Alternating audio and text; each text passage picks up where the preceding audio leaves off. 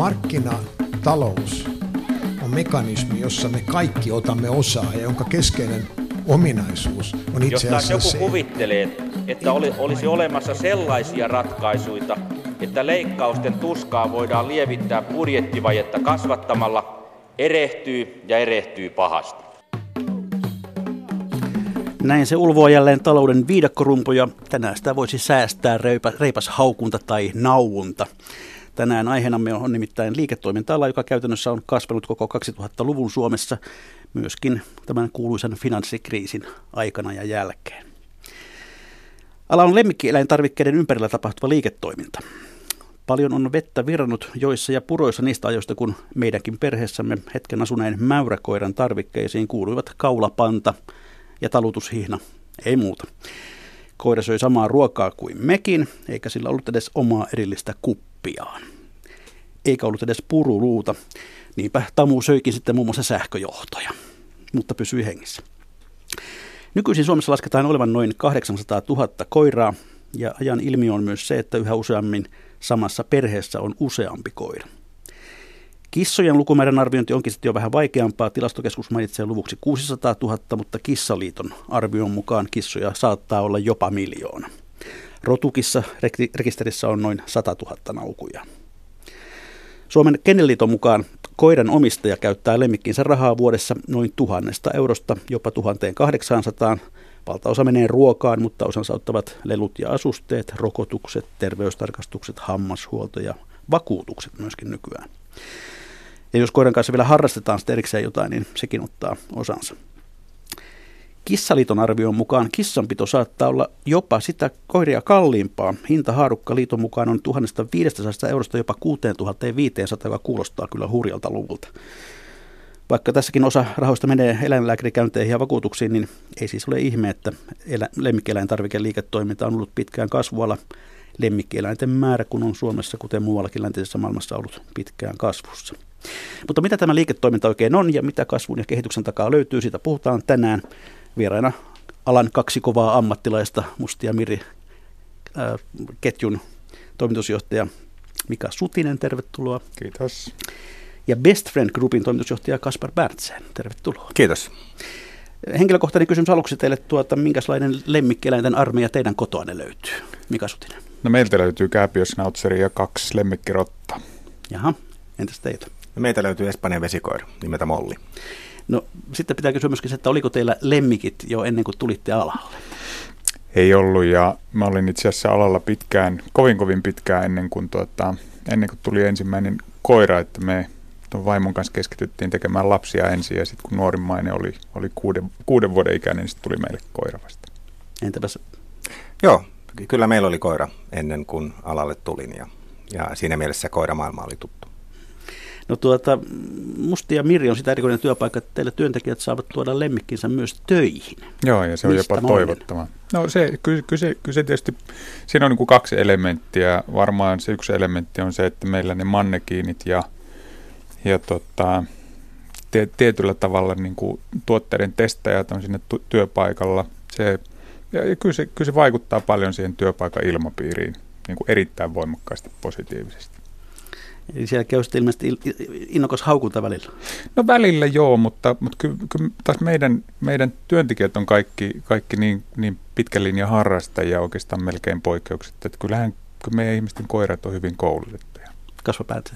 Nyt meillä on ihan sama, että meilläkin koirat saa, saa sitten äh, meillä konttorille ja toimistolle tulla ja, ja hirveän paljon meidän oman väen koiria just käytetään kuvauksissa, sovituksissa ja tietenkin sitten kun suunnitellaan uusia tuotteita ja mietitään niitä ja testataan niitä, niin äh, omilla koirilla siitä aina lähdetään liikenteeseen. No jos teiltä hakee töitä, niin pitääkö olla koira työhaastattelussa mukana? ei, ei, ei tarvitse olla, mutta, mutta allerginen ei kyllä voi olla. Aivan. Ja sanoisin, että meillä ihan sama asia ei tietenkään tarvitse olla, mutta tätähän pitää tehdä tunteella, jotenka on tietenkin iso plussa, että on jonkinmoinen sidos johonkin lemmikkiin. Ei sen tarvitse välttämättä olla oma, on se sitten, mulla esimerkiksi tädillä on aina ollut kissa, jota kautta kissaelämä on aikanaan tullut tutuksi jo useamman kymmenen vuoden ajan ja, ja niin poispäin. Hyvät kuuntelijat, muistutan teitä myös siitä, että lähetysikkunamme on auki teitä varten. Voitte osallistua tähän ohjelmaan lähettämällä kommentteja ja mahdollisia kysymyksiä. Palaamme niihin sitten ohjelman loppupuolella. Koirista ja kissoista kokemuksia on varmasti aika monella. Mutta Mika Sutinen, sinua ja Kasva se yhdistää se, että olit hänen edeltäjänsä Best Friend Groupissa, ja tulit, mutta tulit alalle jo joskus 90-luvun lopulla, eikö Joo, totta? oikeastaan 90-luvun alulla, alusta enemmän konsulttina aikana, että mä oon, oon tehnyt työurani ton hankinnan ja Kiinan ja, ja, ja tietysti ton, ton niin kakkosasian kanssa ja, ja, ja tota, tämä meidän yhteisen entisen työn, mun entisen työnantaja edeltäjä, edeltäjä niin tuli mulle asiakkaaksi vuonna 1991, jonnekka sitten siirryin töihin vuonna 1997. Niin jos mietit tätä alaa silloin 90-luvulla ja nyt, niin, niin minkälaisia eroja nousee esiin? Oikeastaan tiedä eroista. Tämä on kauhean mielenkiintoinen keskustelu, että jos mä katson tätä tämän 26 vuoden kokemuksella, niin, niin tämä ala on kasvanut hyvin tasaisesti sieltä lähtien. Oikeastaan yhtään poikkeusvuotta ei ole välillä. Missään vaiheessa ei ollut sellaista vuotta, että olisi nähty semmoista voimakasta niin kuin hyppäyksenomaista kasvua. Se on vaan mielenkiintoista se, että me noustiin niin kuin tutkalle jossain vaiheessa näiden vuosien aikana, että, että, että niin kuin yleinen keskustelu on se, että on ollut jotakin niin kuin valtava rajuja kasvuja, kasvuvuosia ja siitä mä uskaltaisin olla vähän eri mieltä, että koko ajan me on menty niin kuin bruttokansantuotteen kasvua, kovempaa kasvua, mutta se kasvu on ollut tosi tasaista. No jos vertaa 90-lukua ja nykyaikaa tässä bisneksessä, niin voisiko sanoa, että toiminta oli tuolloin vielä amatöörimaisempaa? Kyllä, kyllä näin voi, voi sanoa ja, ja, ja tietysti sehän mikä tässä maailmassa, maailmassa koko ajan niin kuin kasvaa, niin kasvaa läpinäkyvyys, että, joka, joka on pelkästään hyvä asia. No sitten 2010 ostit yhdessä pääomasijoittajan kanssa Mustin ja Mirrin. Minkälaisen kauppaketjun silloin sait? No, olihan se kovin erinäköinen kuin tämä, tämä nykyinen Musti ja Mirri oli, että siellä on, siellä on kovin vähän mitään, mitään samaa. Tietysti täytyy edeltä kunnioittain sanoa, että, että, että niin kuin hyvät pohjat oli rakentaa, mutta mutta tota, kyllä, kyllä me oikeastaan on, on remontoitu vähän niin kuin näitä teidän radiotaloja, niin, niin kuin kaikki alusta loppuun saakka, että et, et, tota, et konsepti ja toimintatapa ja toimintamalli oli kovin erilainen. Et ensimmäisenä vuonna, vuonna niin me tehtiin liikevaihto 24 miljoonaa euroa ja ensimmäisen vuoden käyttökatetappi oli puolitoista miljoonaa. Nyt ollaan hyvin, melkein kymmenkertaisessa luvussa. Melkein kymmenkertaisessa luvussa, joo. No sitten 14 vuonna möit tämän ketjun ruotsalaiselle Wallenbergien suvun sijoitusyhtiölle – jäit sitten firman toimitusjohtajaksi, eikö sitä olisi voinut jäädä iloisesti sitten viettämään eläkepäiviä? Niin, niin, ehkä sillä ei ollut siihen merkitystä, että mä oon jotenkin koittanut seurata aina sitä, että mikä elämässä kullakin tuntuu hyvältä ja mielenkiintoiselta. Ja enemmän sitä, että tuntuuko siltä, että on itselle vielä, itsellä vielä niin kuin annettavaa. Ja koittanut sitten lähteä aina pois siinä vaiheessa, kun tuntuu, että se mitä on annettavaa, niin on, on niin kuin tehty. Ja sitten ryhtyä tekemään jotakin muuta mielenkiintoista, että, että kyllähän tämä älyllinen haaste ja loistavat työkaverit ja, ja, ja koko porukka niin on, on se, joka tässä pitää ja vetää, että enem, enemmän kuin eurot. No Mika Sutinen, viittasit tuossa jo siihen, että, että kovin paljon on pantu uusiksi 2010 jälkeen Mustissa ja Mirissä.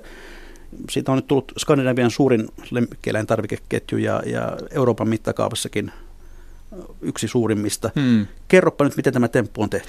No ei, ei, ei ole olemassa yhtään yksittäistä temppua. Että, et, et tietysti ehkä se oma, oma kokemus niin kuin liiketoiminnasta on ollut se, että, että mikä on vahvistunut näiden ikävuosien myötä, niin on se, että et, et kun käyttää aikansa siihen, että koittaa kuunnella asiakasta ja tehdä sellaisia juttuja, jotka, jotka tuottaa sille asiakkaalle lisää arvoa systemaattisesti, uskollisesti, niin, niin kyllä se bisnes tulee sieltä perästä. Ja, ja, ja tota, sitä me ollaan koitettu, niin kuin, koitettu noudattaa. Öm, me käydään paljon keskustelua ja kuunnellaan asiakkaita. Tämä on semmoinen ala, että ihmisten kertoo meille joka päivä, mutta pysäytetään kadulla kolme, neljä kertaa. Ihmiset kertoo lemmikkijuttuja, ne kertoo hyviä asiakaspalvelukokemuksia ja joskus huonojakin, niitä nyt luojan kiitos on kovin vähän, mutta, mutta enimmäkseen hyviä ja, ja, ja sitten niinku ideoita me saadaan, saadaan niinku päivittäin. Ja, ja kyllä se sieltä lähtee, että et, et mun, mun mielestä on niin vaikea, vaikea todeta mitään semmoista niin sankarillista miekaiskua, että toi oli se niin ratkaiseva päätös. Tämä on tämmöistä pientä päivittäistä uteliaisuutta ja tämän liiketoiminnan niin kuin, niin kuin ihan jatkuvaa kehittämistä. Ja niin kauan kuin se jatkuu, niin niin kauan pärjätään. No päivitetään hieman tunnuslukuja. Viime vuoden liikavaihto oli kuinka paljon? Öö, viime vuoden, siis me, me seurataan niin kuluttajamyyntiä kokonaisuudessaan ja nyt itse asiassa viime vuotta en edes ul- ulkoa muista, mutta tällä hetkellä meidän niin pohjoismainen kuluttajamyynti on semmoinen 255 miljoonaa euroa. Ja tuota, miten se jakautuu Suomen, Ruotsin, Norjan kesken? Aika lailla, aika lailla tasaisesti siten, että nyt veikkaisin tällä hetkellä, että Ruotsi on meille pikkusen isompi, joka tietysti kertoo paljon siitä potentiaalista. Norja on meille se markkina, joka on se kaikkein uusi ja, ja se on vielä semmoisessa aika untovikkotilassa, mutta, mutta Ruotsi on meille tällä hetkellä niin kuin myynnillisesti suurin markkina. No tuota, jos sitten katsoo Suomen markkinoita, niin minkälainen teidän markkinaosuus noin suurin piirtein on? No mä veikkaisin, että tällä hetkellä meidän markkinaosuus lemmikkimarkkinasta on noin 25 prosenttia. Onko siinä kasvuvaraa? Kyllä me uskotaan, kyllä me tietysti mielellään haluttaisiin nähdä, niin tuleeko se perinteistä tu- tuotealueelta vai tuleeko se enemmän palveluista, niin sen aika näyttää. Kaikki firmat on aina menossa jonnekin suuntaan, että ne joko kasvaa tai kutistuu ja totta kai – aina, aina mieluummin, mieluummin kasvetaan. Että kyllä me itse uskotaan, että meillä on, meillä on niin merkittävästi potentiaalia vielä Suomessa kasvaa. No ketkä ovat ne suurimmat ja tärkeimmät kilpailijat Suomessa? No kyllä, kyllä, tällä, hetkellä, kyllä tällä hetkellä ehkä se suurin paine tulee kuitenkin niin kuin nimenomaan niin kuin ulkomaisen verkkokaupan kautta. Ja, ja, ja tota, saksalainen verkkokauppa on meille, meille ehkä keskeinen, keskeinen kilpailija. Äm, miksei tietysti kotimaiset toimijatkin, mutta, mutta kyllä mä, mä luulen, että se siltä puolta niin kuin enimmäkseen tulee. Jos teidän myyntiänne katsoo, niin minkälaisiin tuoteryhmiin sitä voi jakaa? Mitkä ovat niitä tärkeimpiä sektoreita? No kyllä, kyllä tietysti niin kuin ru- ruuat on meille, siis lemmikkiruoka läpi linjan on, on, on meille se suurin tuotealue. Se on, se on vajat kaksi kolmasosaa myynnistä. Ja, ja, ja sitten erilaiset lemmikkitarvikkeet on, on pitkälti se loppuosa palvelujen, osa, palvelujen osuus tällä hetkellä, siis trimmaus- ja eläinlääkäripalvelujen osuus meillä on siis muutaman miljoona euron luokkaa, että se ei, se ei näyttele mitään keskeistä osaa, mutta se on kyllä se osa-alue, joka kasvaa kaikkein voimakkaammin. Mutta pääasiassa olette siis ruokakauppa. No joo, kyllä, kyllä. No Musti ja Meri on menestynyt hyvin myöskin Suomen paras työpaikkakisassa ja tänä vuonna sinut, mikä Sutinen valittiin vuoden markkinointijohtajaksi. Mikä merkitys tällaisilla palkinnoilla on? No tota, on ne hienoja tunnustuksia. Hienoja tunnustuksia tietysti. Tota, se, on, se on aina hieno asia, että niin ulkopuolinen niin maailma noteraa. Ähm, organisaation sisälle, kyllä mä niin kuin omalle porukalle on aina sanonut, että muistakaa sitten se, että näille ei kuitenkaan näitä laskuja makseta. Että, että riskihän on aina, aina toki siinä, siinä se, että me, me niin kuin pysähdytään ja kuvitellaan, että me ollaan jotenkin kauhean erinomaisia, kun meitä niin noterataan ja, ja, ja, ja ja asiakkaille niin sillä asialla on jälleen kerran kovin vähän merkitystä. Että asi, oikeastaan sanotaan niin päin, että, että sillä, että me ollaan Suomen paras työpaikka, niin sillä on toki merkitystä asiakkaille. Se kertoo organisaatiosta ja sen kulttuurista ja toimintatavoista paljonkin. Mutta mut enemmän viittasin siihen, että, että, että kyllä me, meidän niin kuin, me lunastetaan meidän paikkamme joka aamu, kun ovet aukeaa. Kun vähittäiskauppa on silleen kauhean mielenkiintoista, että kun mehän lähdetään joka aamu nollasta joka päivä me on ne asiakkaat ansaittava. Näin se on. No Kaspar Bertsen, mitä sitten tekee Best Friend Group, joka alun perin taisi toiminta alkaa 70-luvulla nimellä Puijon nahkatuote? Kyllä. Joo, runsaat 40 vuotta sitten niin, niin pieni yritys perustettiin Savon sydämessä Kuopiossa ja siitä on sitten aikojen myötä kasvanut Best Friend Group, jonka Mika silloin vuonna 2010 sitten jätti mennäkseen Mustia Mirriin ja ja Westfen Group siis on äh, Kuopiossa äh, päämajaansa pitävä suomalainen ainoa pohjoismaisesti, täysin pohjoismaisesti toimiva äh, lemmikkiyhtiö. Sillä meillä on toimintaa kaikissa Pohjoismaissa. Että Pohjoismaat ja Baltia on meidän kotimarkkina ja meidän tuotteita löytyy kaupoista niin mustista ja mirristä kuin muista erikoistarvikeliikkeistä, kuten myöskin päivittäistavarakaupasta. Että Best Friend, Rasinel ja Hurtta on ne meidän tunnetuimmat omat brändit. Ja Hurttaa viedään lähestulkoon 30 maahan. No jos teidän tunnuslukuja hieman katsotaan, niin, niin missä teidän liikevaihto on suurin piirtein millä tasolla? Meidän ryhmän liikevaihto on tällä hetkellä runsaat 40 miljoonaa ja siitä varmasti seuraava kysymys, että kuinka paljon tästä tulee Suomesta, niin, niin Suomen osuus tässä kokonaisuudessahan laskee kyllä koko ajan, koska suurin kasvu tulee ulkomailta. Kasvupotentiaalia on myöskin erittäin paljon Suomessa, mutta esimerkiksi hurtan vienti tällä hetkellä kasvaa aikamoisin hyppäyksin. No kuinka tuottoisa ala tämä on? No kaikkihan on mukana bisneksessä siksi, että sitä on kiva tehdä, sitä pitää tehdä sydämellä, mutta ihan kuten Mika aikaisemmin sanoi, niin, niin myöskin ne laskut pitää maksaa. Että kyllähän tämä tietenkin on sellaista bisnestä, missä pyrkii ansaitsemaan sen verran paljon rahaa, että pystyy maksamaan kaikki kulut ja laskut ja sitten pystyy pistämään jonkin verran sivuun kasvua varten tai pahan päivän varalle. Mutta jos viittaat kysymykseen siihen, että onko tämä tällainen rahanteko tehdas, niin sellainen, sellainen tämä kyllä ei ole. No tuota, mistä teidän tulos, mitkä ovat ne tärkeimmät tekijät tuloksessa? Te olette siis tukkukauppa, joka myöskin teettää omia tuotemerkkejä. Kyllä, mä itse, itse asiassa pikkasen ehkä kaidan tuota nimitystä tukkukauppa, koska perinteinen tukkukauppahan on sellainen, että ostaa ulkoa ja myy samaa tuotetta. Meillä on siinä mielessä vähän erilainen ideologia, eli suunnitellaan pitkälti ö, omat tuotteet riippumatta siitä, onko kyseessä koiranruoka, kissaruoka, luu vai lelu, ja ne sitten teetetään sopimusvalmistajille, jossa pyritään sitten pitkäaikaisiin sopimussuhteisiin. Ää, sitten meille on tosi tärkeää on, on esimerkiksi koiran, koiran erityyppiset makupalat, ää, hurtta, kissanhiekka, ne on meidän kolme suurinta ryhmää, jossa me ollaan vahvoja niin kuin kaikkialla Pohjoismaissa. Sitten kun sanoit, että mikä on enimmäkseen ruo- ruokakauppa, niin, niin ruoan osuus itse asiassa meidän liiketoiminnasta on hyvinkin pieni. Ja perinteisesti niin äh, Best Friend on ollut aika pieni sillä ruokapuolella, mutta katsotaan nyt, mitä tulevaisuus senkin suhteen sitten mukana tuo tullessaan. No hyvät herrat, niin kuin tässä on todettu, niin tämä teidän alanne on ollut kasvuala pitkään, tasaisen kasvun ala. Mikä teidän analyysinne oikein on? Mitä tämän kasvun takana on? Kasper Päntsä. Kasvun takana on tietenkin siis sana, jota hyvin moni käyttää, eli siis humanisaatio – jossa lemmikkien asema on muuttunut ihan eri, erilaiseksi kuin mitä se oli esimerkiksi meidän vanhempien aikaan. Lemmikki on nykyään perheenjäsen, on yhä useampi kotitalous, jossa ei ole lapsia, vaan on lemmikki. Ja kun lemmikki on perheenjäsen, niin lemmikistä halutaan pitää erittäin hyvää huolta. Ja ollaan tosi tarkkoja siitä, että miten lemmikki voi, mitä lemmikille syötetään. Ja kaikki tämä oikeastaan toimii pohjana sille, että koko lemmikkiala, niin tuotteet kuin palvelut jatkossa, niin tulee tasaisesti kasvamaan. Mikä Sutinen? Joo, me tota, on oikeastaan kaikissa noissa sanoissa on kasvun kanssa samaa mieltä. Ehkä jos mennään sitten yhtä tasoa niin kuin syvemmälle, että mistä se sitten niin oikeasti kertoo, että mikä, mikä se yhteiskunnallinen ilmiö siellä alla on, niin sehän on tosi mielenkiintoinen siinä suhteessa, että – kaikki kuluttajatutkimukset lähtee siitä liikkeelle, että nuoret ihmiset ei halua ottaa vastuuta mistään ja silti lemmikkien määrä kasvaa, jossa on, joka on niin sataprosenttisesti vastuuta. Ja oikeastaan sieltä 90-luvulta lähtien, kun näitä kuluttaja-analyysejä on tehty, niin keskeinen elementti tällä hetkellä on se, että et, et varmasti on me, meillä yhteiskunnassa siis yksinäisyyden määrä kasvaa ja sitten semmoisen niin luotettavuuden määrä kasvaa. Että kotitalojen keskikoko pienenee koko ajan, meillä on koko ajan enemmän ja enemmän niin kuin yhden hengen talouksia.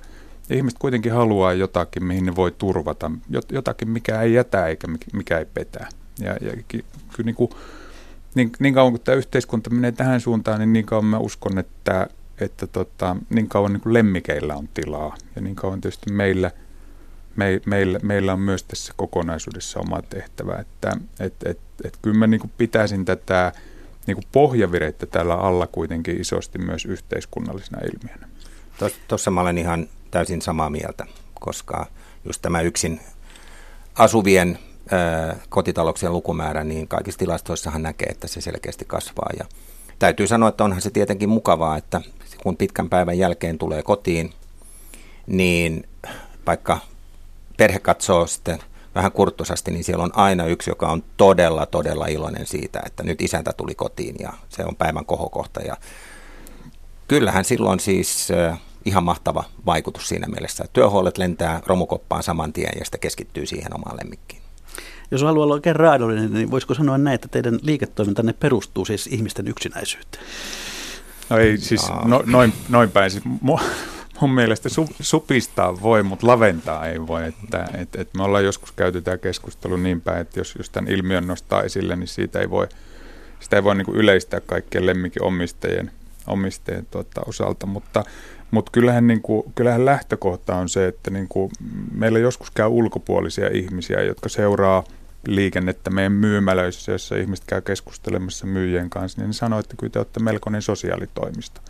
Et, et kyllä ky tietysti yksi osittain myös vastaus sille, että miksi tällä alalla on ollut kiva olla 26 vuotta, mihin viittasit tuossa alussa, että miksi, miksi mä en ole pahammalla, vaan miksi mä oon tässä, niin, niin tuota, kyllähän se niin kuin lähtökohta on se, että kyllä mulla joka päivä on sellainen tunne, että mä teen merkityksellistä työtä.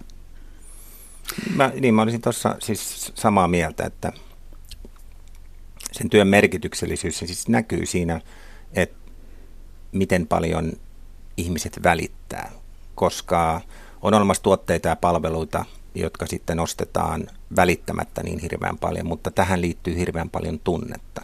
Ja kun siinä on tunnetta pelissä ja kun siinä meidän tarkoitushan on tehdä lemmikeille hyvää, niin äh, kyllä se antaa tällaisen ekstra potkun kaikkeen siihen, mitä tekee.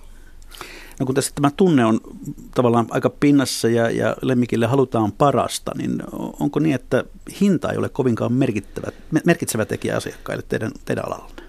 Mikä niin.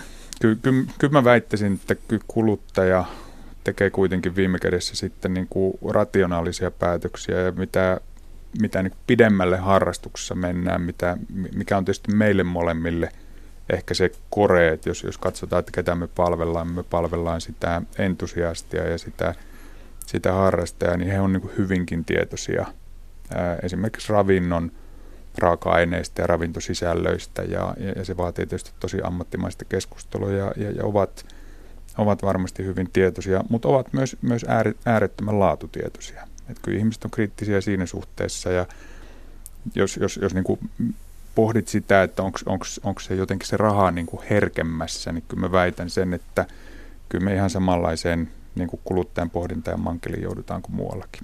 Joo, ja siinä on, siinä on tietty ero, jos nyt puhutaan vaikka jakelukanavista, eli erikoisliikkeistä tai, tai äh, sitten verkkokaupoista tai sitten vaikka päivittäistavarapuolesta, niin, niin nimenomaan nämä koreharrastajat niin hakee tiettyä laatua ja ei tietenkään ole valmiita maksamaan ylihintaa siitä, mutta katso, että se hintalaatusuhde on kohdillaan, joka meillä esimerkiksi Hurtassa on, on ihan keskeistä.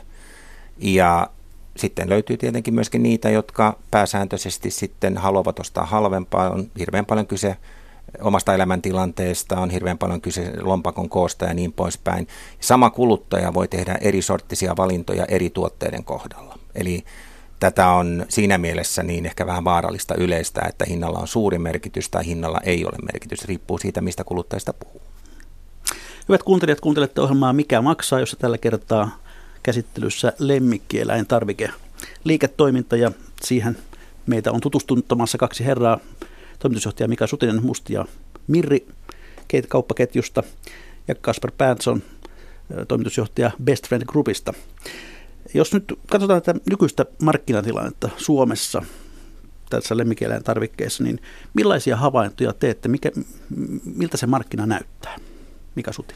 Joo, no siis oikeastaan kaksi pohjavirtausta siellä varmasti noin niin kuin jakelukanavien näkökulmasta on, niin on se, että et, et ihmiset, Kasvu tuossa aikaisemmin puhui tästä humanisaatiosta, niin, niin ihmiset tietyllä tavalla kiinnittää enemmän huomiota tuotteiden laatuun – me nähdään semmoinen pohjavire, että, että, että kysyntä siirtyy enemmän päivittäistä varakaupasta erikoiskauppaan. Ja sitten taas, taas niin kuin molemmissa näissä segmenteissä, niin kyllähän, kyllähän toki tietysti verkkokaupan osuus, osuus kasvaa.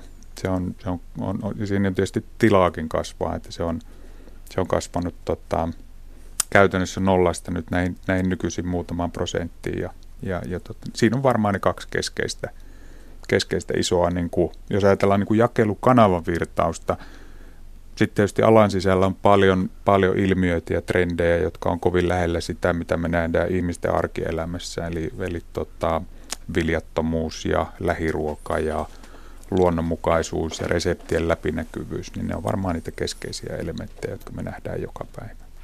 Eli onko näin, että mm, ne ihmiset, jotka ovat kiinnostuneita siitä, mitä suuhunsa laittavat, ne ovat myöskin kiinnostuneempia siitä, mitä heidän koiransa laittavat? No, kyllä, siinä, kyllä siinä joku korrelaatio on, mutta, mutta kyllä me sitten nähdään myös se ilmiö, että on, on niitä ihmisiä, jotka on, on niin kuin enemmän kiinnostuneita ja enemmän analyyttisiä nimenomaan sitten lemmikiruokinnasta kuin omastaan.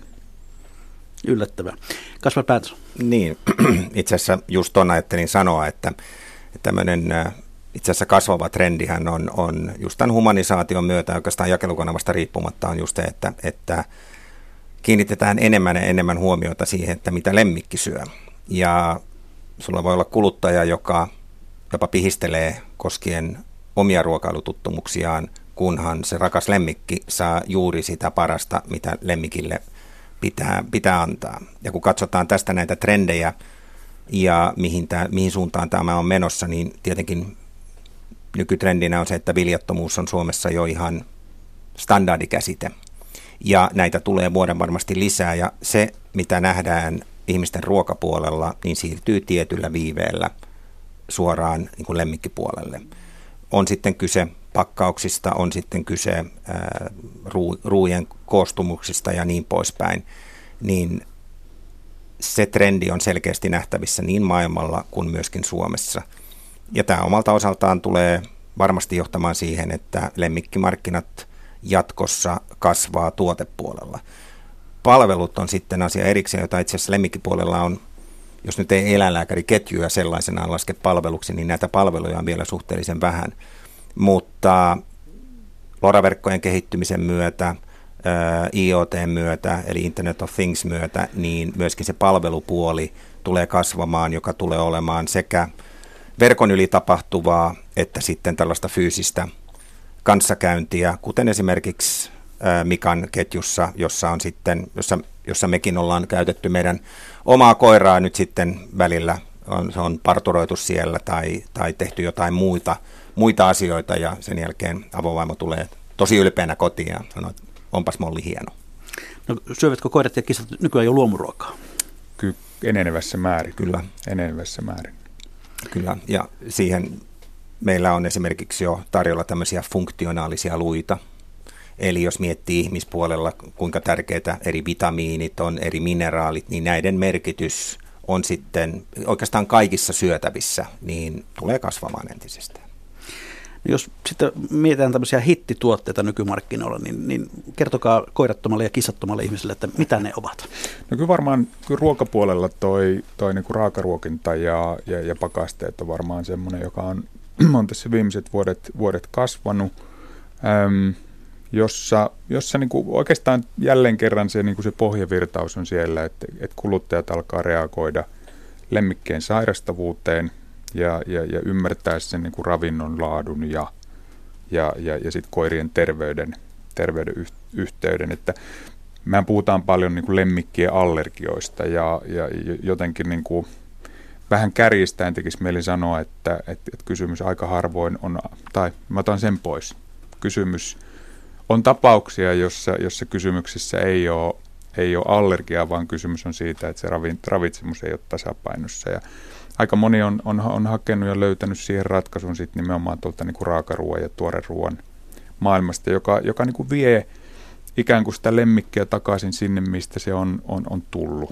Et kuitenkin jos ajatellaan, ajatellaan koiraa luonnossa, niin se on, se on vieraannutettu tästä luonnosta paljon myöhemmin kuin me ihmiset, ja ainakin, ainakin ravinnon suhteen.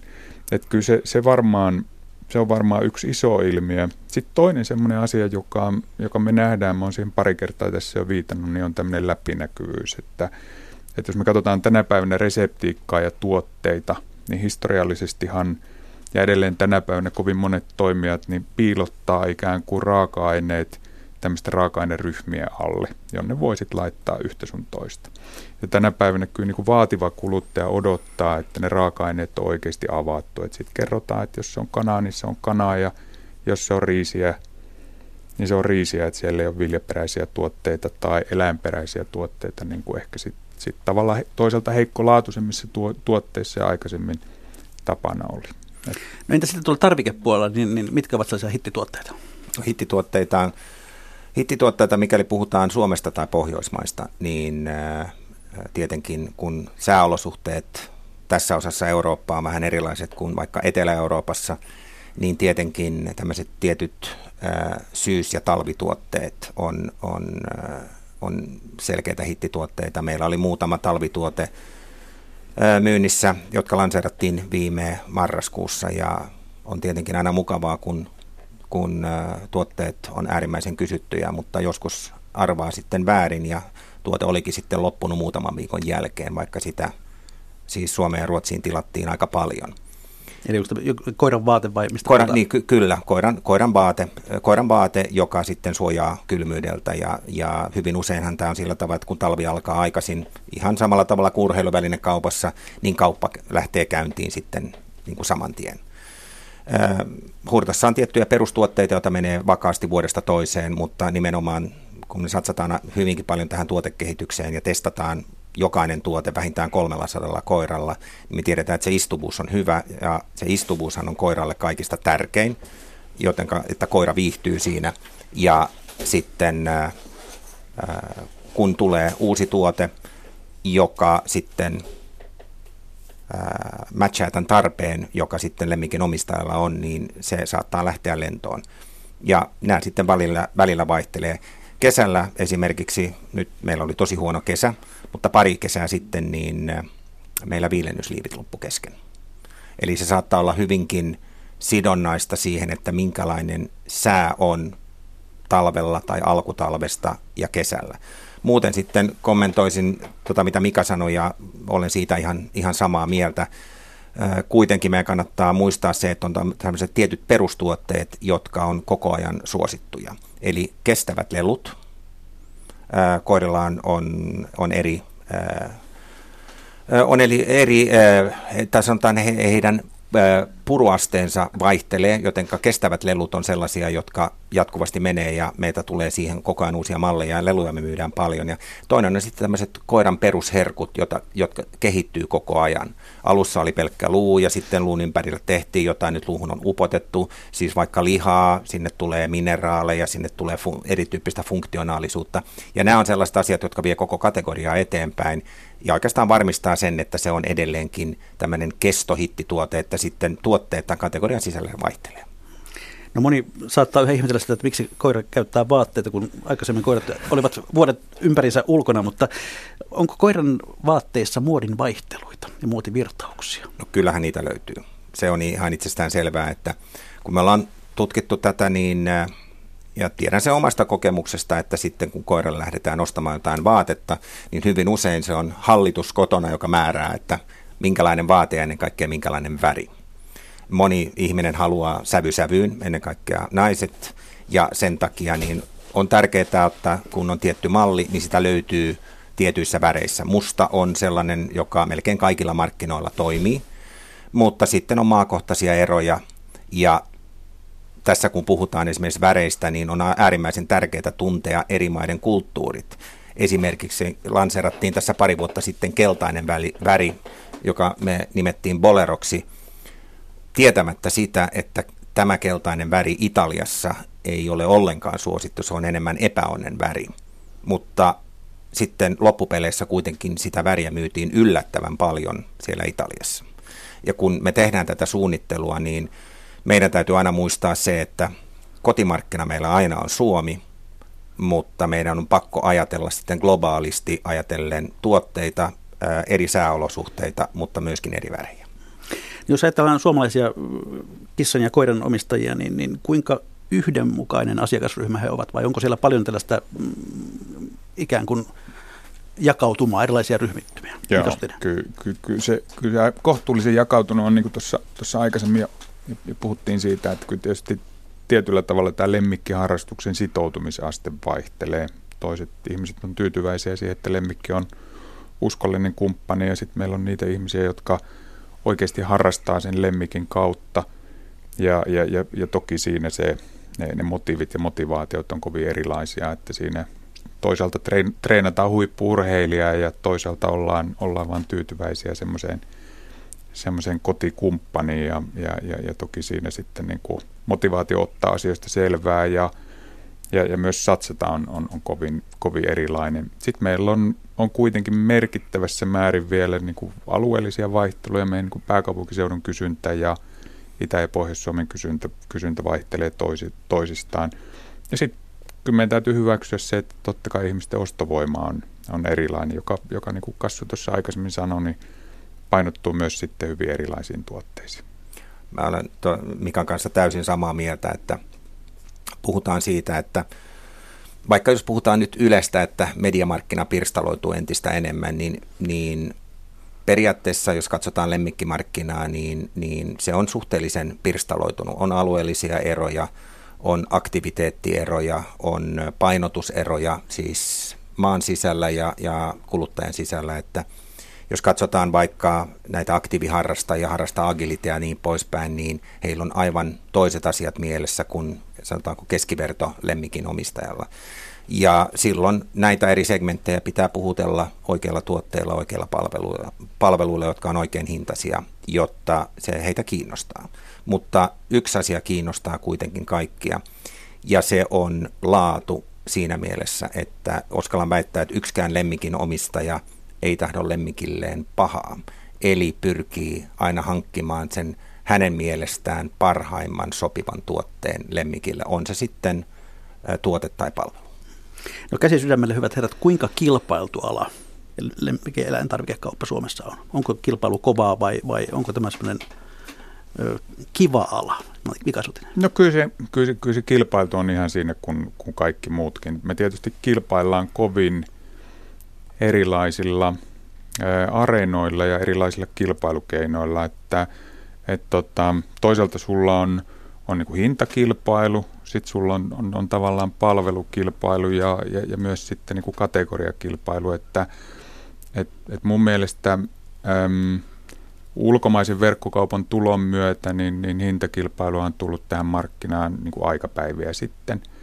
Toki tietysti meille, jos ajatellaan, niin 72 prosenttia siitä, mitä me myydään, niin, niin tulee meidän omista brändeistä, jotka on ikään kuin, niin kuin suorassa – tehdashankinnassa ja ikään kuin suoran arvoketjun kautta ja, ja, ja totta kai se niin kuin muodostaa vähän niin kuin erilaisen kilpailutilanteen. Se 28 prosenttia siitä myynnistä on ikään kuin avoimen niin sanotusti suoran kilpailun piirissä ja, ja, ja, ja tota, jos ajatellaan niin meidän liiketoiminnan kannalta. Mutta ky, kyllä mun mielestä niin, niin ulkomainen verkkokauppa toi kilpailun tähän, tähän liiketoimintaan aikapäiviä sitten, joka on myös muuttanut tätä markkinaa sillä tavalla, että, että kyllähän me on niin kuin nähty – se, että se on, se on toiminut jopa, jopa niin kuin myös meidän eduksi. Et, et, et sen myötä sitten nämä pienet paikalliset ää, itsenäiset myymälät on, on, on toki tietysti harvintunut tästä markkinasta merkittävästi. Että, et, et, niin kuin monta kertaa mietitään sitä, että onko se kilpailu nyt niin kuin pahasta, mutta jos sun oma konsepti on kunnossa, niin se, se, se on oikeastaan se vaikutus on päinvastainen. Otetaanpa sitten mukaan yksi ääni lisää tähän keskusteluun, eli mm, hyvää päivää toimitusjohtaja Samuli Seppälä verkkokauppa.comista. Hyvää päivää. Missä päin vi- maailmaa viiletät? No me on täällä Jätkäsaaressa meidän toimistolla tota, niin, tekemässä, tekemässä kauppaa. No niin, viime viikolla verkkokauppa.com ilmoitti lähtemänsä voimalla mukaan tähän lemmikkieläintarvikebisnekseen. Miksi juuri tälle alalle? Kyllä meidän mielestä tämä lemmikitarvikekauppa, niin se on liian kauan ollut tämmöinen rahantekokone, missä, missä tämmöiset kalliit erikoisliikkeet ja erikoismyymälät on pitänyt hinnat Suomessa ihan liian korkeana. No, minkälaisia markkinatutkimuksia olette tehneet?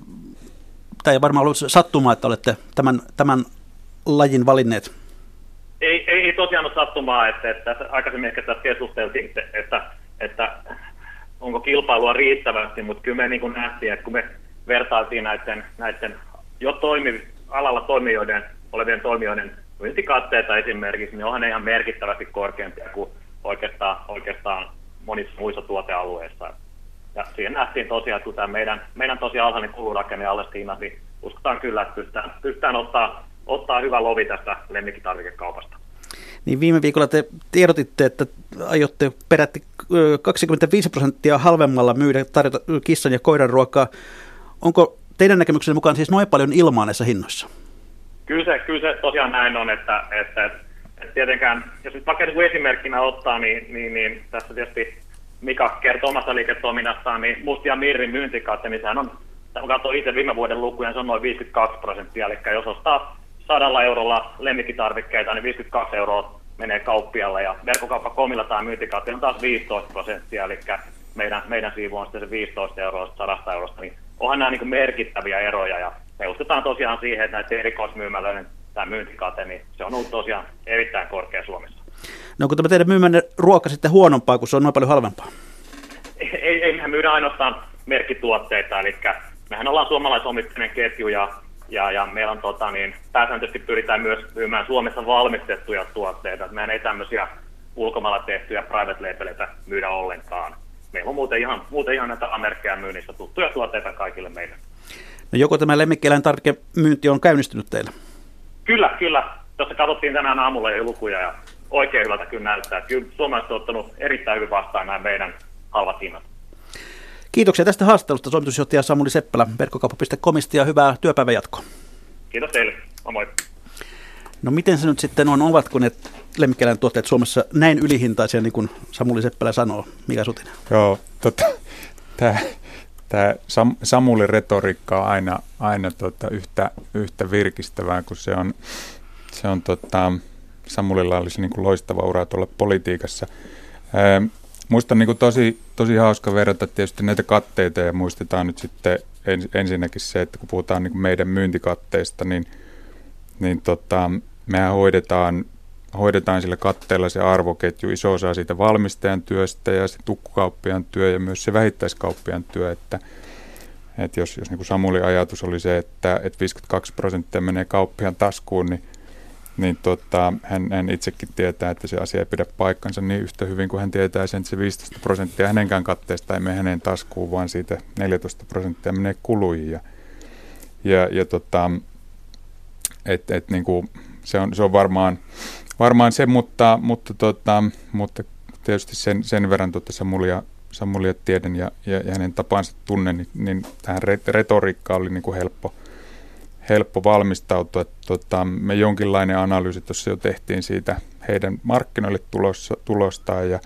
siellä on vahva hintakärki, joka tällä hetkellä myydään alle omakustannushintojen ja ja, ja mä luulen, että kun me tämä viikko on menty läpi, niin tämä tästä, tästä niin kuin normalisoituu, että, että tota, se 25 prosenttia siihen vallitsevaan markkinahintatasoon, jos, jos verrataan, niin, niin tota, onneksi se ei ole pörssitiedottamisen piirissä, koska pörssitiedottamisesta niin kuin sinänsä voisi joutua vastuulle, vaan se on, se on enemmän markkinointipuhetta.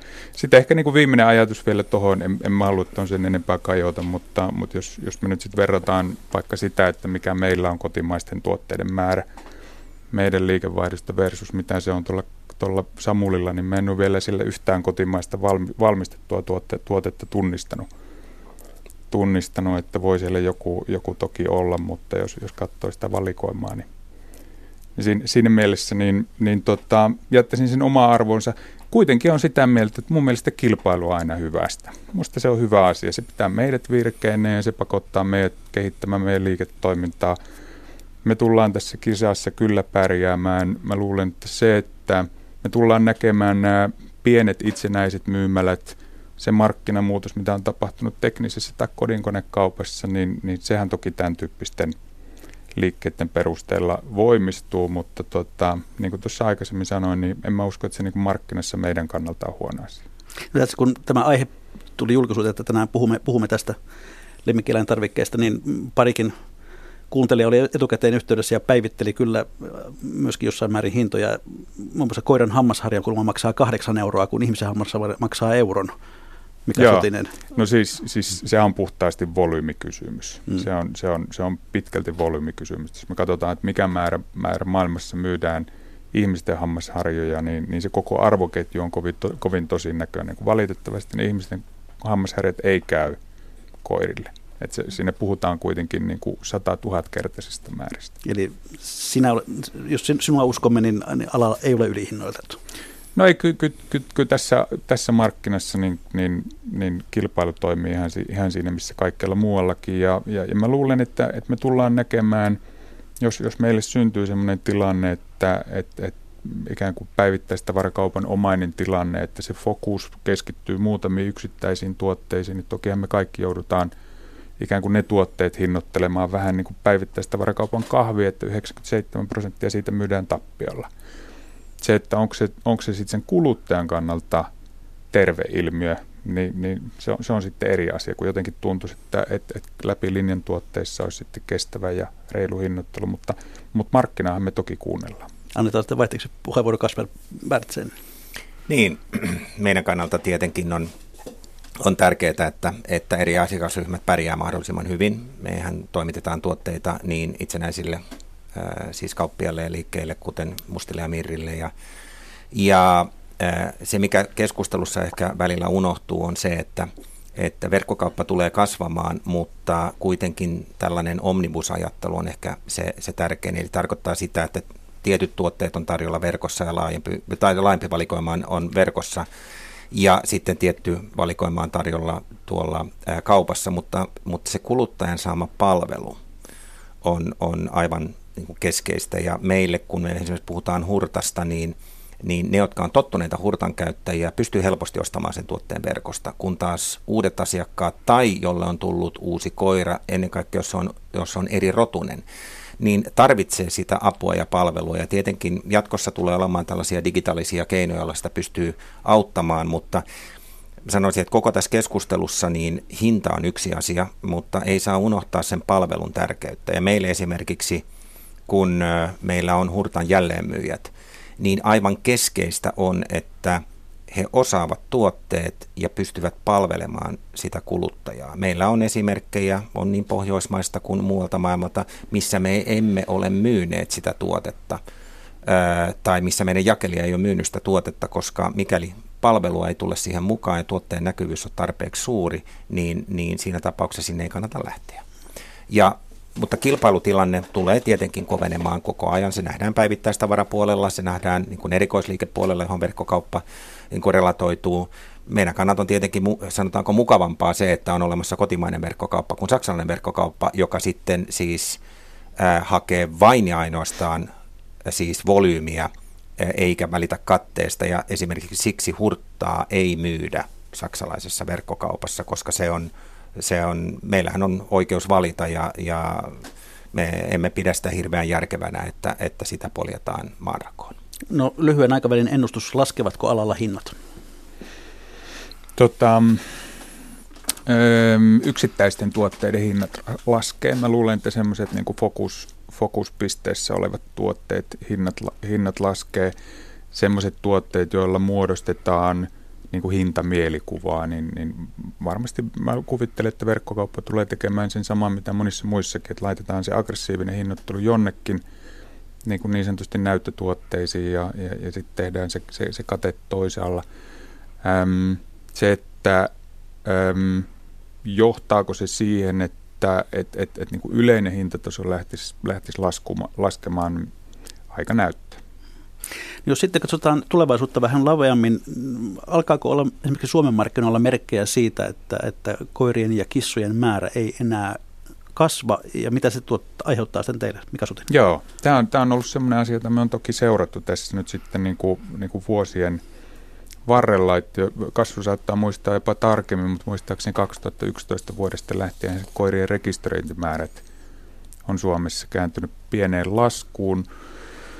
Öm, koko koirapopulaation osalta, niin me ollaan toimialalla, kun me jonkin verran kuitenkin sitten tämän tyyppistä asioista keskustellaan, niin ollaan pikkusen hämmästelty sitä tilastokeskuksen 800 000 koiraa, että oikein kaikki ei, kukaan ei niin ymmärrä sitä, että mihin, mihin elonlaskoppiin se perustuu, kun jos vuosittain rekisteröidään 40, 45 000 koiraa ja koiran keski olisi vaikka 12 vuotta, niin me ei oikein mitenkään päästä siihen 800 000 kukaan kukaan. Me, me ollaan aina pohdittu sitä, että se olisi semmoinen 680 000 kokonaisuudessaan, mutta tota, kyllä mä luulen, että me tullaan näkemään, että, että, että varmasti tämä populaation määrä nyt tästä kauheasti ei kasva, kasva ja, tota, ja musta se on tällä hetkellä ihan terveellä tasolla. Niin mä, sanon, mä olen Mikan kanssa ihan samoilla linjoilla, että se on aika stabiilia siis tällä hetkellä, siis jos puhutaan koirista. Ää, kissojen lukumäärän ää, tarkka seuraaminen on itse asiassa vielä vaikeampaa kuin koirien, ja, mutta se on hyvällä tasolla. Ja sitten Et en usko, että siellä tulee siis koirien lukumäärässä tapahtumaan suurta muutosta pienempään tai, tai suurempaan, mutta muutos sitten itse koirakannassa niin tulee siinä mielessä tapahtumaan, että Pohjoismaissa on edelleenkin esimerkiksi verrattuna Keski-Eurooppaan hirveän paljon enemmän suuria koiria. Ja urbanisoinnin myötä niin pienten koirien osuus siitä kokonaispopulaatiosta tulee kasvamaan. Se on ehkä se merkittävin ero, joka tulee tapahtumaan Suomessa ja muissakin Pohjoismaissa siis lähitulevaisuudessa. Mutta sekään ei tapahdu tämmöisellä hirveällä hyppäyksellä, vaan asteittain. Eli tavallaan hyöty, hyötykoirista enemmän vielä lemmikkikoiriin. Kyllä. No vilkaistaanpa hieman tuota lähetysikkunan satoa. Täällä muun muassa kysytään, että kuka valvoo eläinruokien turvallisuutta? Meille, meille sitä val, val, valvoo kaikkein eniten, niin kuin, toisaalta Evira totta kai valvoo Suomessa on niin kuin viranomaisina, mutta mä väitän, että meille, val, meille sitä valvoo noin meidän 800 koiraomistaja ja kasvattaja, jotka on meille töissä. Tämä on kauhean mielenkiintoinen bisnes, kun katsotaan sitä, että meillä on likipitäen 100 prosenttinen lemmikkiharrastus tuolla myymälöissä, niin, niin se, on, se on kauhean turvallinen asia näin niin kuin toimitusjohtajan näkökulmasta, koska meidän, meidän niin kuin henkilöstö ei suostu myymään tuotteita, jotka ei täytä heidän omia kriteerejään. Koska he ovat ensisijaisesti lemmikkiharrastajia ja vasta toissijaisesti meidän myyjiä. Että tavallaan se sydän kuuluu enemmän sinne lemmikkien hyvinvointiin kuin sinne kassalippaaseen. Täällä kysytään myös sitä, että onko kissojen ja koiraruuan raaka-aineiden kotima- kotimaisuudella merkitystä? Öö, jollekin kohderyhmälle on ei ehkä siinä mittakaavassa kuin mitä puheet on. Että mä väittäisin sen, että, että, että, että se jälleen kerran niin kuin se, että mitä me kerrotaan tutkimuksessa, että miten me käyttäydytään, niin se ei, se ei, se ei välttämättä niin kuin kohtaa. Mutta kyllä me nähdään, nähdään sen, se asia positiivisena, että meillä on, meillä on itsellämme yhteis, yhteisesti omistettu pieni pakastetehdas tuolla Turun seudulla, joka valmistaa valmistaa kotimaisista raaka-aineista kotimaisia pakastetuotteita. Ja kyllä me ollaan nähty sen bisneksen kasvu suhteessa kaikkeen muuhun niin kuin kaikkein voimakkaan. Me, ihan lyhyesti. Ihan lyhyesti, niin äh, olen siinä niin kuin samaa mieltä, että tutkimukset on oma osansa, mutta sillä on tärkeä merkitys ja tietenkin siis suomalaisille toimijalle on, on merkityksellistä myöskin, että on on kotimaisia tuotteita. Meillä on, on yhteistyökumppani Suhmurassa, joka tekee meille siis kotimaisia koiran makupaloja. Nyt myöskin ihan ää, kohta tulee kauppoihin myöskin pakasteruokaa, pakasteruokaa sieltä. Että se kotimaisuus on meille myöskin arvokysymys, että pyritään tukemaan sitä kotimaisuutta, koska se luo Suomeen enemmän työpaikkoja ja me ollaan ylpeitä suomalaisia, jotka sitten haluaa Suomikuvaa eri tavalla siis tukea niin kotimaassa kuin ulkomailla eli sieltä Santran seudulta. Opetetaan tämä palsta siihen, että, täällä on tällainen kirjoitus kuin, että kissa ja koira ovat paikkansa ansainneet, kuten Pentti Saarikoski sanoi, luonnonvaraiset eläimet ovat luovia yksilöitä, kotieläimillä on työehtosopimus. Ja näin, hyvät kuuntelijat, olemme jälleen siinä kohti lähetystä, että on legendaaristen viikon talousvinkkien ja talousviisauksien aika, ja annetaan tällä kertaa Kasper Pärtseeni aloittaa. Niin, kun seuraa talousuutisia, niin sieltähän voisi valita monta eri, eri asiaa, mutta kun on sitten kyse siitä, että mihin kannattaisi satsata, niin äh, kyllä mä näkisin niin, että se tärkein satsaus on perhe. Perhe menee kaiken muun edelle. Mikä Sutinen? Mä olen tuosta kasvun kanssa samaa mieltä, mutta jos mennään tähän talouteen, niin ehkä se vanha suomalainen viisaus on se, että köyhän ei kannata ostaa, ostaa muuta kuin parasta. Niin kyllä mä sanoisin sen, että, että, että kyllä tänä päivänä varsinkin tämän eettisen ja, ja, ja niin tämän, tämän, jotenkin tämän kuluttamisen näkökulmasta, niin kyllä mä, kyllä mä vain suosittelisin ihmisiä satsaamaan laatuun. Kiitoksia Mika Sutinen, kiitoksia Kasvar Bäntseen. Mikä maksaa, sitä me ihmettelemme seuraavan kerran jälleen viikon kuluttua.